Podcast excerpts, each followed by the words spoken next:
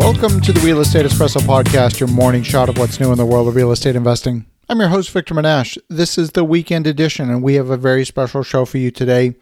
Today's show is a talk that I gave at the Investor Summit at Sea, except this year, the Investor Summit at Sea happened to be a virtual summit on land.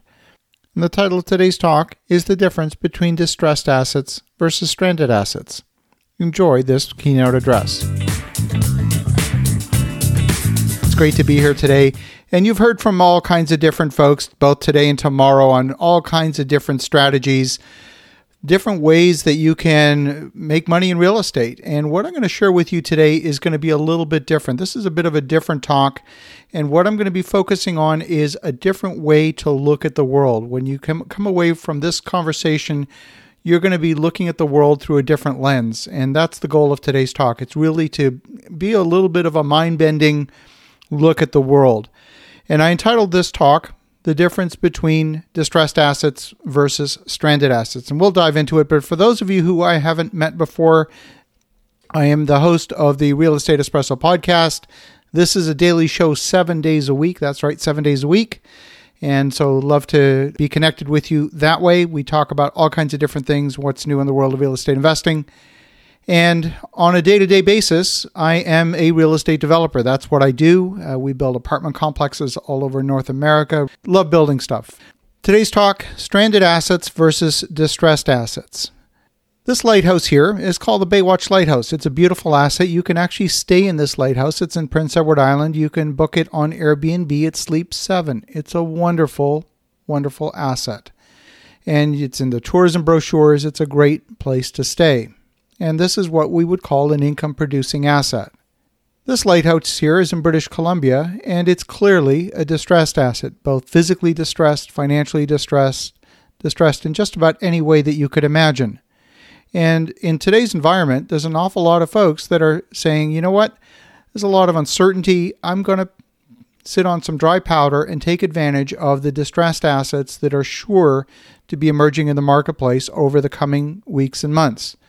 In fact, if you are in that camp, maybe just type in the chat window, type in the word distressed. If you're in the market, if you're interested in picking up distressed assets when they become available, as I'm sure they will, just put the word distressed in the in the chat box because there were a lot of people out there today that are saying, you know what, it's not business as usual. We have over 41 million people reporting the Wall Street Journal today that have put out uh, unemployment claims in the United States close to seven or eight million in Canada that have collected unemployment benefits. And because of that, there's going to be an awful lot of opportunity to pick up distressed assets. And this is the classical thinking. This is people kind of looking for a repeat of what happened post 2008. And guess what? There's a lot of people looking for those types of assets. Now, there's a second, there's another category of asset here, which is what I call a stranded asset. Now, stranded assets can be perfectly good assets. The only problem with them is you just can't get there from here for whatever reason. Maybe they're tough to get to, maybe they're sequestered away inside uh, an entity uh, that is difficult to get access to. There's some kind of issue that's preventing you from getting to them. And that's what we're going to focus on. We're going to focus on the distinction between a distressed asset and a stranded asset. And Stranded assets are everywhere. They're hidden in plain sight. This is kind of like finding a Rembrandt painting at a garage sale. It's not that there's anything wrong with the Rembrandt, it's just not where you'd expect it to be. You wouldn't expect to find a Rembrandt or a Renoir or, you know, a Gauguin painting at a garage sale. So when it's in the wrong place, it's out of position, then it's really considered a stranded asset you can have distressed assets for all kinds of different reasons. They could be physically distressed. What's most common, what happened certainly post 2008, was financial distress. Maybe there wasn't sufficient income to carry the the uh, the property. Maybe the expenses were too high. Maybe there were insufficient reserves. Simply, they ran out of cash. Oftentimes, you have those situations, and this is the classical value add type of turnaround that real estate investors are always looking for. They're looking for a property that's been mismanaged, it's been insufficiently capitalized, and they're looking to basically take over and implement a rescue by recapitalizing it. Maybe you add some new new washers and dryers, increase the rents 50 bucks a month, what have you, to do the classical value add. And that, that's what everybody's doing. The only problem with that approach is that, like I said, everybody's doing it. And so when that happens, you get into what I consider to be the auction mentality. Uh, you got a lot of money sitting on the sidelines, a lot of money chasing deals. And when that happens, just like we've seen in the marketplace in recent months, you've got too many people chasing too few number of opportunities, and that becomes the proverbial auction. If you have a single property and there's just one bidder, well, then you're going to pay a good price. But if there's 20 offers on that property, the winner is almost guaranteed to pay too much. And so I never want to participate in that kind of auction unless I see something in that property that no nobody else does and I can see some way to unlock value that nobody else can see. Unless I can have that unique position, not interested because auction fever takes over and you almost always pay too much. But if you are in that situation where you are in an auction of one, you're the only bidder because you're the only person that sees that situation. That's where you control the situation and you have the opportunity to unlock the value. With stranded assets, they're hidden in plain sight. You know, for example, today we have hotels North America wide running at about 22% occupancy. That's a terrible number. Prior to the pandemic, we had hotel occupancies at almost record highs in the high 70s, which is unprecedented and certainly in the last couple of decades. And today they're at 22% occupancy. Now, they are not in foreclosure yet. There will be a bunch. I've talked with a lot of hotel owners that are have enough cash to last until the fall, September, October timeframe. We're already starting to see some weaker hotels come on the market, distressed. And again, this is what everyone's chasing. This is exactly what everyone's chasing. I'm going to show you an example. Um, for those of you who have read my book, Magnetic Capital, this is one of the examples in the book. Uh, this is uh, a baseball stadium, a minor league baseball stadium that I acquired a few years ago. It's in New Jersey, about an hour outside New York City, and it's called Skylands Park. It was purchased, it was built originally in 1993 at a cost of about $11.5 million and a year later went into foreclosure with $26 million in debt. Don't ask me how they managed to do that, but somehow there must have been some funny business going on. And the folks who bought it a year later uh, owned and operated the park up until the time that uh, we took it over. And this this park set all kinds of records for league attendance. They were they hosted the New Jersey Cardinals and the Sussex Skyhawks, and it's a it's a it's a decent asset. It's 28 acres of land. 46,000 square feet of buildings, a 4,200 seat stadium with 18 luxury boxes, parking for about 3,000 cars. And what was interesting about this, and the reason that we became interested in this, is because it was distressed. Uh, the husband and wife who owned it, uh, the husband died, they lost their team franchise. The wife was left with this baseball stadium. She knew nothing about baseball, and she just wanted to move to Florida to be close to her kids. So she handed it over to a realtor who put it up on the MLS, folded his arms, and waited. Now, you may not know much about baseball, but I can tell you that's not how you market a baseball stadium. This is kind of an interesting story because it's a combination of both a distressed asset and a stranded asset. Uh, so it's got a combination of the two. They were asking $2 million at the time, two or actually 2.2 million. They got an offer for a million and a half, all cash, which they rejected. They got an offer for a million eight financed, which they accepted, and that financing eventually fell through. And now they're about two years into this sale process. They still haven't had any bites on it. So we offered them 950,000 in cash, which they accepted. Now I'm going to draw your attention. You, you can see that there's two light poles here in this picture, and the light pole on the left has something just below the lights. You may not see it very clearly, but those are cellular radio antennas. So this particular stadium had a cell tower on it with revenue from Verizon, T, uh, Sprint, and T-Mobile, three carriers, and those three carriers rented that space on that light pole for fifty thousand. So when you do the math uh, on that particular revenue stream, the way you value a cell tower, it, it's a separate asset, and you can value it essentially at the same kind of cap rate as uh, as you would an income property. And they typically trade in the marketplace at about a 7% cap rate. So if you want to value that, you take $50,000 and you divide by 0.07. That particular asset is worth just over $700,000. Now remember, we bought the entire stadium for 950. So we actually sold the cell tower on closing day for 700,000 and managed to get our cost basis on the rest of the stadium down to $250,000. Not only that, in the time that between we got the property under contract and the closing day, we actually started looking to market it. We we really had no interest in owning a baseball stadium. So we started contacting people in baseball, you know, looking at former major league players. Do you want to run a, a spring training camp or what have you? And we found a guy who was looking to restart a minor league, but he wanted eight stadiums, not just one. So we gave him a, a right of first refusal to purchase the stadium. And he asked us what would we want for that right of first refusal. And we said, well, how about $250,000? So he said, okay, no problem. Uh, but he wanted interest on his 250 grand. So we said, okay, we'll give you interest. So we gave him 8% interest. So for the cost of 8 8% interest on 250 grand, we bought a we bought a baseball stadium, which is kind of cool. And it's because it had this stranded asset inside it, specifically the cell tower. And these types of things are all over the place. You just got to know where to look. So we're going to go through a bunch of examples here on different stranded assets. And right now, post COVID 19, we are seeing all kinds of different stranded assets. Let's talk a little bit about restaurants. We've got a lot of restaurant closures. Some of them are starting to open up. And the question is, why would you eat in a restaurant? One great reason is maybe to celebrate an event, maybe an anniversary or a birthday. Maybe you want to take your significant other out on a date.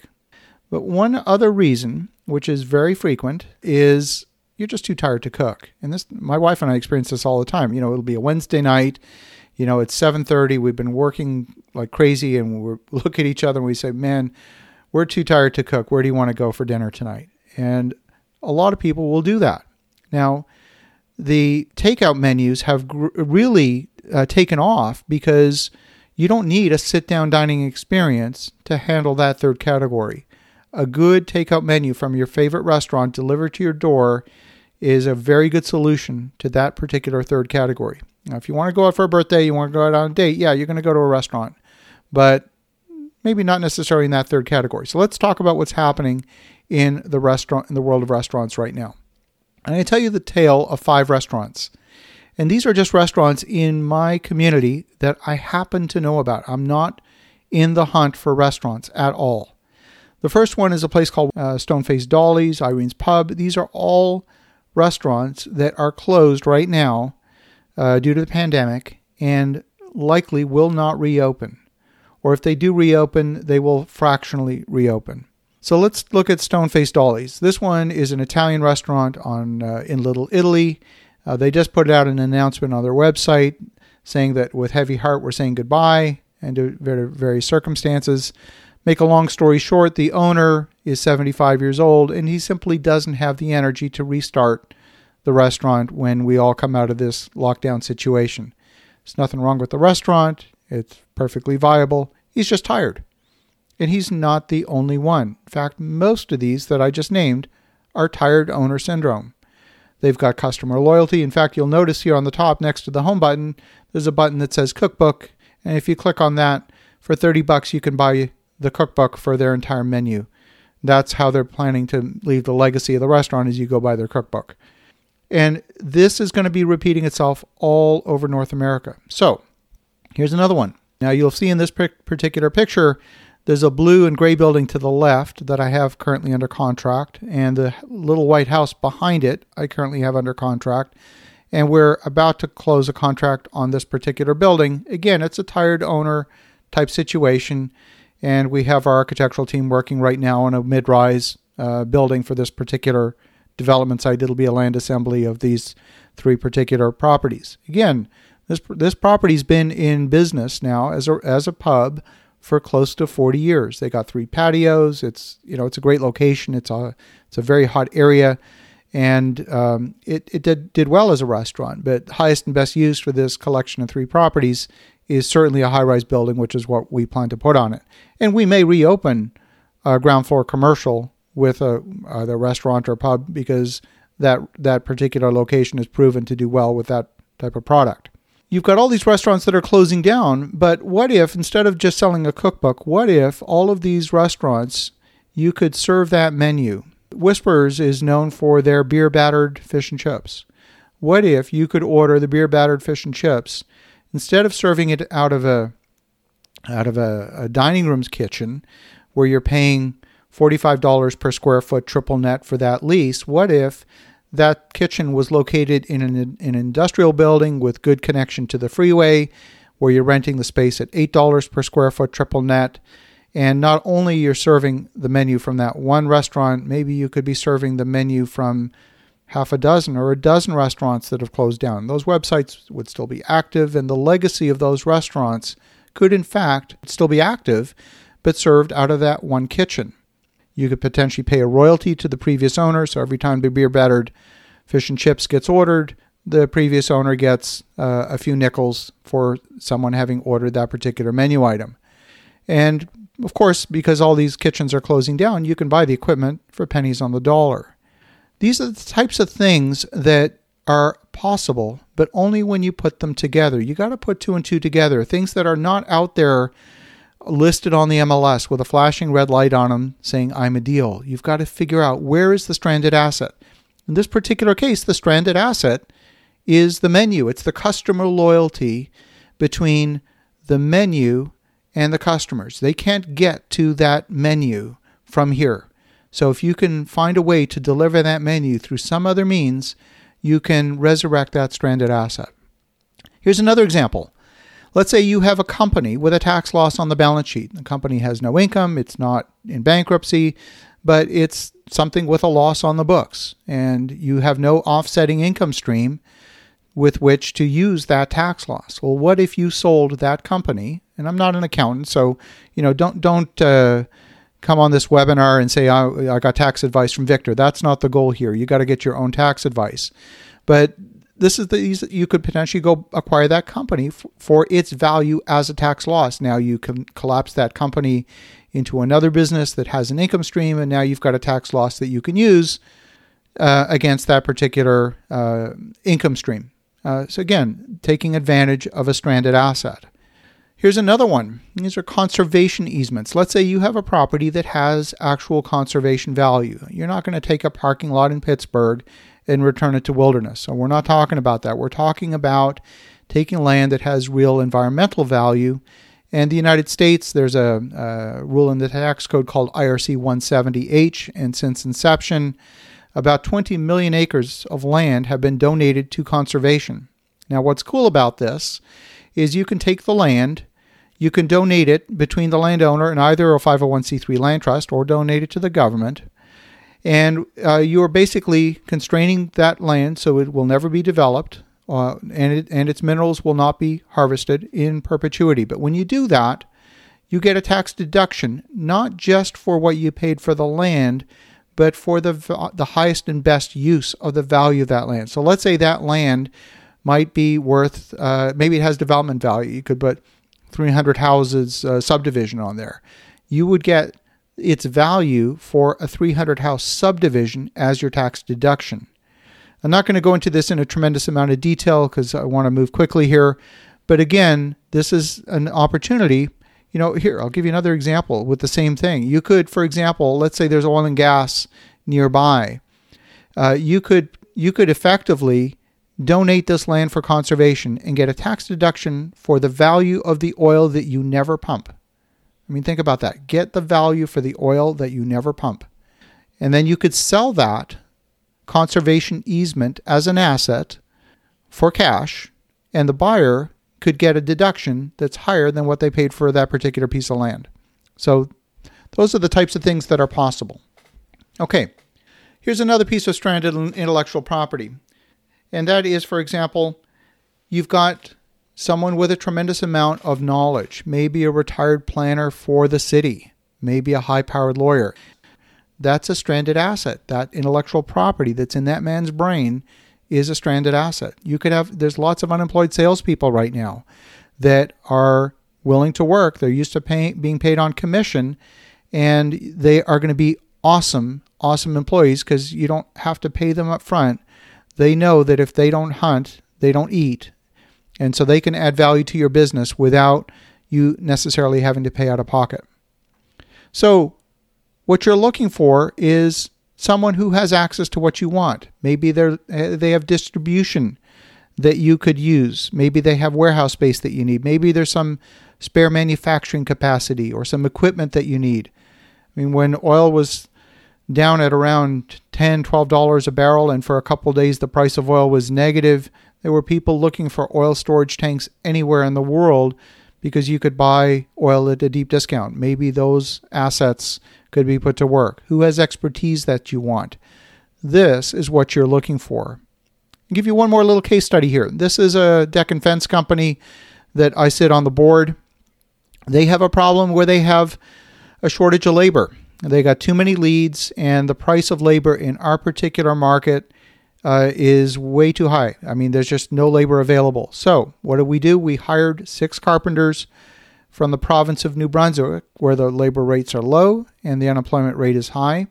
And what do you do with them? Where do you put them? Well, I have found another buddy who owns some student housing where the vacancy rate is high right now. Why? Because the schools are closed, the universities are closed, they've moved everything online. So we married together the student housing with some carpenters from a couple of provinces away, and they are going to be working until the end of August, inclu- accommodation included. So, what were the stranded assets? Some guys looking for work and some accommodations for these folks. Put them together and solved a business problem. That's after all, that's all business is. It's just all about solving business problems. Where are there stranded assets? They're everywhere. Hertz today's in bankruptcy. They have 700,000 vehicles. Now, these are distressed assets because they're in bankruptcy. But, you know, and so if you're going to be dealing with these guys, you're obviously going to be dealing with a bankruptcy judge because it's a financially distressed situation. But what about Avis or Enterprise or Budget? They're not in bankruptcy. They have the same problem. They have hundreds of thousands of vehicles that aren't being rented. What if you could do a deal with them and say, you know what, I'm going to take all of your white vehicles and I'm going to take them for 200 bucks a month, get them off your balance sheet, and then I'm going to go to someone like Kroger's or Wegmans and I'm going to say, you know what, we're going to put together a delivery fleet for your grocery store and uh, we'll put a vinyl wrap on the front door of all these white vehicles. And for a commitment to Avis, we're going to we're going to guarantee six months worth of uh, worth of lease payments to solve your problem and now the grocery store gets an opportunity to do something that they couldn't otherwise do at very low entry cost without having to take a ton of financial risk. It's just marrying together a need with a distra- with a stranded asset. So your go- goal here is just to go out and make a deal. When you have stranded assets, you can gain control of them without necessarily having to buy them because they're stranded, they're stuck. You can't get them out anyway so just leave them where they are, just gain control of them. And stranded assets give you more negotiating leverage than distressed assets for the simple reason that with a distressed asset, the only exit is a sale. The distressed asset is almost always a sale, but you can rent a stranded asset, you can lease it. You can set together put together some kind of royalty stream or, or some kind of revenue share. You've got more latitude. So that is how you look at stranded assets. I'd love to connect with you if you want to ask me any questions. Uh, you can reach out to me directly. I'm at victor at victorjm.com. Hope you found today's talk interesting. Keep an eye out for distressed assets, but more importantly, stranded assets. As you think about that, have an awesome rest of your weekend. Go make some great things happen. We'll talk to you again tomorrow.